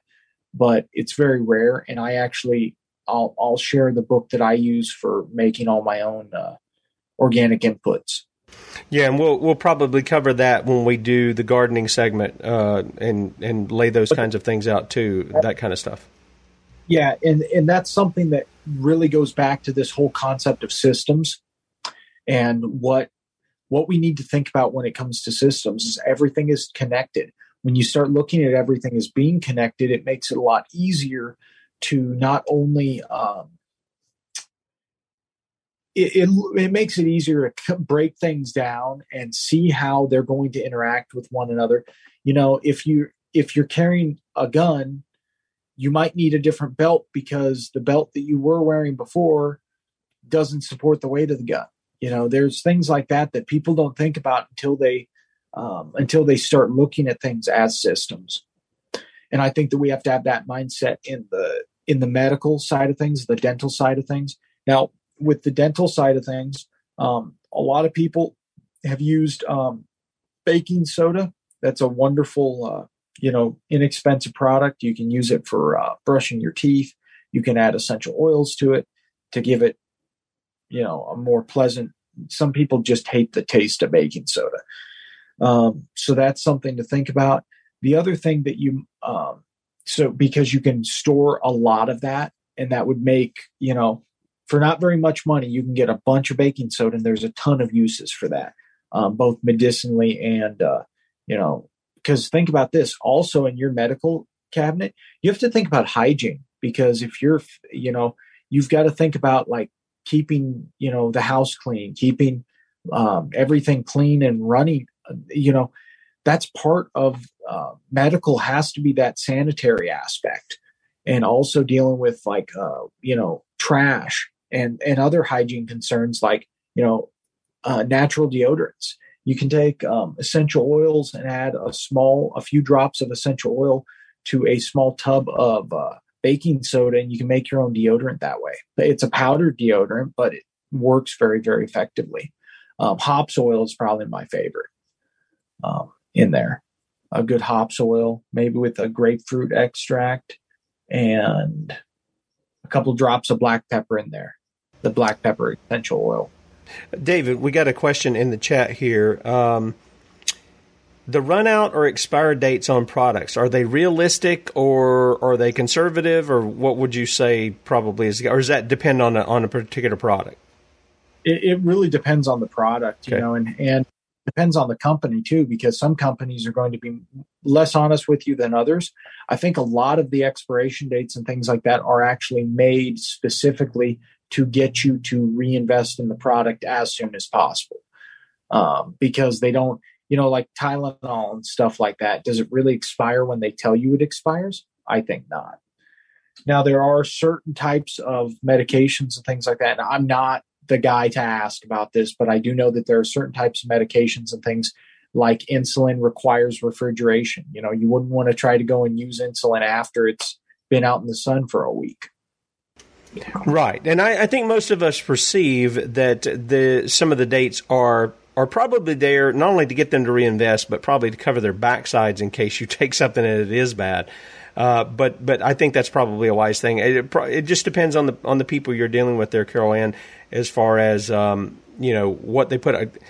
I guess the first thing would be are they trustworthy? Have they shown themselves trustworthy? And a lot of the big companies, uh, well, we know what Bayer and IG Farb and all that stuff was about. So they're, as far as I'm concerned, they're untrustworthy. So it's worth whatever you yeah. consider it to be worth, I guess. And and there's and what I can say is that when you start studying herbalism, and uh, there's a couple other herbal books, I'll, I'll have to go and find them. I just don't know where they are in in our resources because um, I I keep the main reference material here um, that I'm using constantly. And there's uh, like uh, Rosemary Gladstar has some great books on herbalism um, wonderful books actually. Um, I would highly recommend you go and check those out. But you can basically, if you can think of a, if you can think of like, for instance, aspirin, you can get um, white willow bark, and you can do the same thing. It's got the same active ingredient in it, so you can use that like really. Yeah. Huh. yeah. So there's there's a lot of uh, I think yeah, it's white willow bark. Ninety nine point eight percent sure on that one. So just go okay. go double. All right. It, I can't remember the uh, the active ingredient, but you can make a tea out of it. But you can also make capsules out of the the bark powder and use them like that. Um, and that's the other thing is you got to ask yourself, like, hey, you know, if I'm not going to be doing teas and stuff, and I'm going to be making capsules, do I have a capsulating machine? Because that makes you much more efficient. Um, that's something that you might want to think about. What, you know, on like, how are you going to not only process those herbs, but how are you going to put them into capsules efficiently? You know, doing it one at a time is very time consuming. If you're taking one a day, you know that's 30 capsules that you have to produce every month just for you to take it not including others. Um, so that's something else to think about in the medical um, cabinet. The other thing to think about is making your own colloidal silver getting some uh, really high quality silver bars or um, long silver rods. You can clean those up. You can watch how to do that using a, a, a battery or a solar panel or whatever um, option you want to use.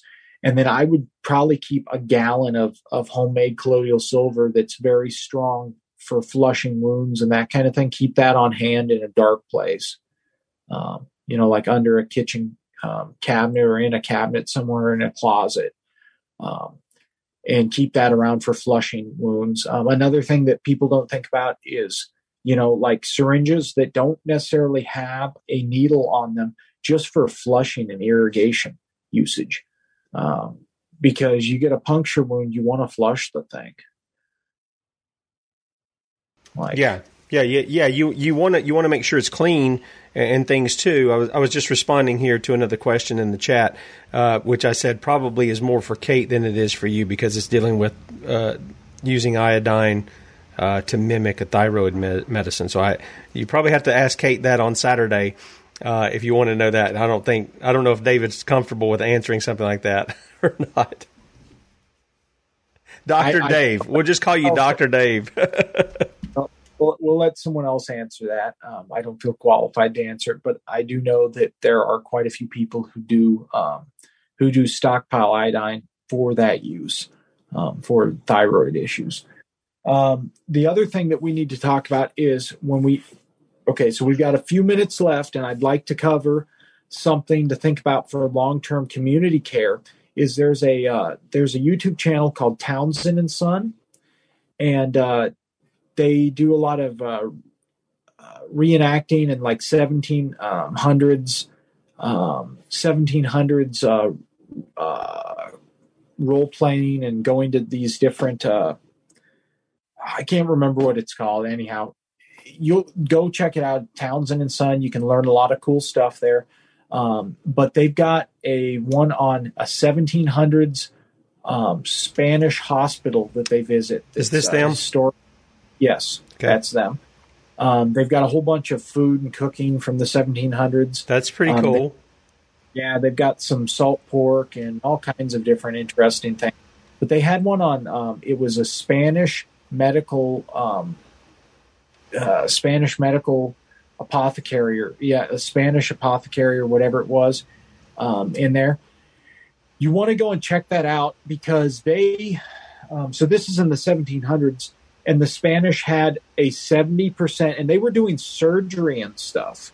Is that not incredible that these people were doing surgery and they were growing their own herbs to treat people and help them? Um, and they, they had a 70% recovery rate, which I think is incredible for the time when you think about the barbarian practices and how they did things. And oh, um, but you can go check that out. They had that Spanish um, hospital that they toured um, the, the, that apothecary. And you really need to think about also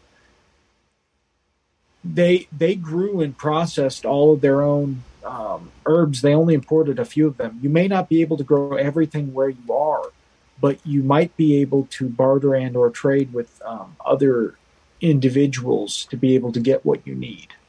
That's something that you probably need to think about is barter and trade. Um, because during the Great Depression, that was one of the most important things that got people through it was barter and trade. Yep. Yeah, I, I recall there was a there was a thing years ago, and my wife and I watched it. Uh, where they took like three families. That was co- colonial. I don't know. They took like three f- families out. I want to say it was Minnesota, kind of like Little House on the Prairie area there and um, they they put them there for so many months, and they were going to bring them right up until winter, and they had to learn to do certain things like in the 1800s in order to survive. And then they were going to be evaluated. Did you have enough stuff stored in your root cellar? Did you have enough of this, that, and? And the people having to dig out their root cellar, they're having to do all this. And they were allowed one modern convenience that they could bring. So the one guy was pretty smart. He brought a steel with him made his alcohol and then sold it to the local general store. So he was using it to get tools and other things that he needed. He made a. Um, we talked about it the other day. The redneck hot tub. He had a you know a little fire going. He sat in his his little tub uh, and things of that nature. But the one guy he lost a lot of weight um, because he was swinging an axe all day, or he was cutting the hay, or any of this other stuff. And they he, he thought he was sick, and he went to see the doctor. And the doctor says, "You're healthy as a horse. You've got virtually no body fat. And he says you're just reacting to getting rid of all that extra weight and things. And uh, so it was, a, it was a fascinating thing. I think one family actually would have made it through the winter. The other two they evaluated said they wouldn't. But it was fascinating to watch them go from the modern mindset to you know, virtually stone age for them. I mean, if you're in comparison, and and the kind of toll that takes on you to try to think through things and what to do. So, I think you know our our series we're doing on this for people who haven't thought about. Obviously, there's people that we have in our our, our uh, chat and who and our audience who hear this and they they have thought about it and they are interested in what can I think about more what what can I be challenged with more to think about so I can do and uh, I think this is this is good to do it now before it hits the fan than than after yeah and and that's what it is is like we love our neighbors enough that we want them to like, hey, you know what? Um, with the rising price of food and everything, if you invested in food a couple years ago, you would be sitting pretty right now because you would have gotten more return on investment than you would have anywhere else. food, gold, silver, you know, tangibles. Um, and I think that I think that's um, I think that's very interesting. And then I think that it's also very interesting that we we're we're seeing a lot of people that we never thought would ever be interested in survival and preparedness getting involved in it.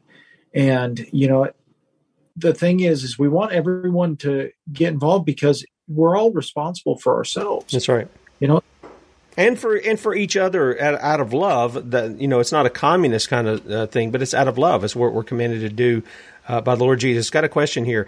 How long is the shelf life of dehydrated foods? Would that depend on the particular food that you've got, or what would you say? Yes, I have a book to recommend for that. It's way faster than me uh, me giving you the lowdown on everything. But this is Mary Bell's Complete Dehydrator Cookbook. Everything you need to know to make delicious dried snacks, jerkies, fruit leathers, nutritious meals, and even potpourri. Um, she talks about how long different things last, what needs to be blanched, um, you know, prep, um, info, that kind of stuff. Um, that was going to be one of the books that I was going to highly recommend in my uh, um, in my reading list. There's actually no, I don't think it's here. I think it's over in the other reference material. I have another book um, on dehydrating. So there's, um, I have another one. I like Mary Bell's Complete Dehydrator Cookbook better. Um, we used to, when I'd go backpacking and stuff, we'd make our own MREs, um, use a food saver, dry things, really go from there. Um, and there's some wonderful, wonderful recipes in here. I think it would be good. Normally, I notice a decline in probably two years um, with dehydrated foods. They last, you know, a very long time, but you'll start losing uh, flavor and nutrients, you know, pretty quick. What about if? What about if you if you if you dehydrate them and then you vacuum seal them? That will make them last longer. Okay. Um, you have have oxygen absorber in there. Um, you can you they've got an attachment for the vacuum sealers that goes on top. You can also look up. There's a uh, little hand a brake uh, bleeder. You can use one of those. Uh, you can buy a cheap one of those and then buy that food saver attachment. Use that as a Okay. uh, power version. Okay. And one other question. Don't know that this goes with the segment, but we'll go ahead and ask it. Is distilled water healthy? I know tap water is not. And I think you've already talked about distilled water. We use that with several things. Yeah, so um, the distilled water, I think that you should have a distiller on hand because you can distill your own essential oils. You can do a lot of different things. Now, you you'd want a dedicated distiller for making your own uh, petroleum products like gasoline and diesel and all that. Um, like when you're cooking down HDP bottles and you know water bottles and that kind of stuff. Um, so having a few gallons on hand, I, I don't think would be bad. Um, if you're going to be drinking a lot of that, you probably need to add some type of uh, you know electrolyte to it, um, because you could actually drinking too much distilled water, you can be pulling things out of your system. So um, you're going to want to add like some type of a um, maybe pink Himalayan salt or something like that as an electrolyte. Yeah. Okay. All right. Okay, Dave. Well, uh, I, I, we're coming to the end of uh, the two hours here, so I want to give you a chance to again uh, tell people about your website and also uh, any closing thoughts that you got on the subject matter today. Okay, um, so you can go to our website at themiraclesalve.com. You can use uh, Sons of Liberty um, for the coupon code to save you a little bit. Um, you can support our ministry that way. You can support Tim's ministry um, by going to his store, buying things, sharing this video. Um, we'll be back to talk about um, defense and um, defensive systems and things, considerations that you probably need to have tomorrow. You can feel free to let us know what you think of these books. You know, comment below. Um, tell us if there's something like that you'd like to hear our thoughts on. You know, um, we can all learn from one another, and I, I hope that it's a very good discussion because if we can all learn from one another, we can all grow. And I think that's really what's the most important thing about what we're doing here today is we're trying to get as many people um, on the same page as possible. Yeah, you know, David. Uh, just in closing, one of the things you know I I've talked about and you've talked about as well is building community, and um, you know there there used to be a time where the women got together and they did quilting, and they did it with the young girls, you know, and they talked.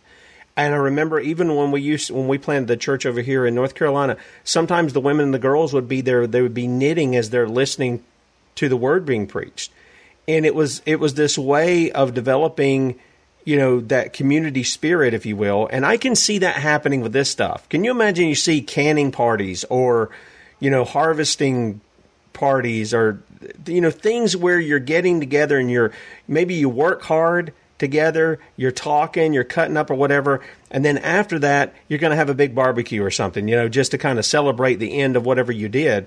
And I think those things, maybe some people aren't thinking like that. They think, well, I'm just doing it at my house. But if you could get a couple of your friends over and be doing that kind of stuff, and, you know, you could bring the family together, uh, the men can do their thing, the women can do their thing, the children can, you know, bunch up with, with the men and women, whatever they're doing. And you could really turn this into something that, that is, that is community before you're, before you're pushed into it you're doing it because you love one another, you want to help one another, and you want to enjoy one another's company. I think that's a lot of what we're going to see in heaven is not just being in the presence of God and out of the presence of sin, but we're going to be all there together, engaged in that same celebration of the one who gave his life for us. So, uh, you know, if we're if we're not doing it now, we're not going to be ready to do it then, right? yeah, I think that I I think that that's a beautiful thing. Is what what community means is coming together and you know being able to put aside one's differences. I think the problem is is we see a lot of individuals you know they they just like to stir the crap and it's because they're bored because they don't want they don't get up and they don't do nothing. You know? Yeah. Um we, you talking about you know if you had if you had a blacksmith, if you actually had to be friends with the blacksmith to get things done, if you had to be friendly to all these people to get anything accomplished, imagine how you'd act if, if you had to rely on people around you. How what kind of a neighbor you'd be then. Yep. I think that's I think that's a great point, David. I think that's a great point. All right, guys, thank you for joining us for the two hours. David, we thank you for your time as well. Uh, be sure to go over to themiraclesalve.com and support them. Uh, they really do real ministry work, and uh, you'll get some good products, high quality products. This is American made, okay? So um, do that, help them out, support them. Bradley will be with you at 3 p.m. Eastern, 2 p.m. Central, sonsoflibertymedia.com, and then Lord willing, we'll be back with you in the morning, bright and early, 6 a.m. Uh, get ready to go overtime again because I'm sure this one's going to going to be long too. But uh, boy, I got to tell you guys, I'm learning in the process. This is why I have guests on. I told you. It, mainly I'm thinking about me learning something, but I know if I learn something, you're going to learn something too. We appreciate you guys staying with us, and we'll see you tomorrow, 6 a.m. Lord willing. Adios.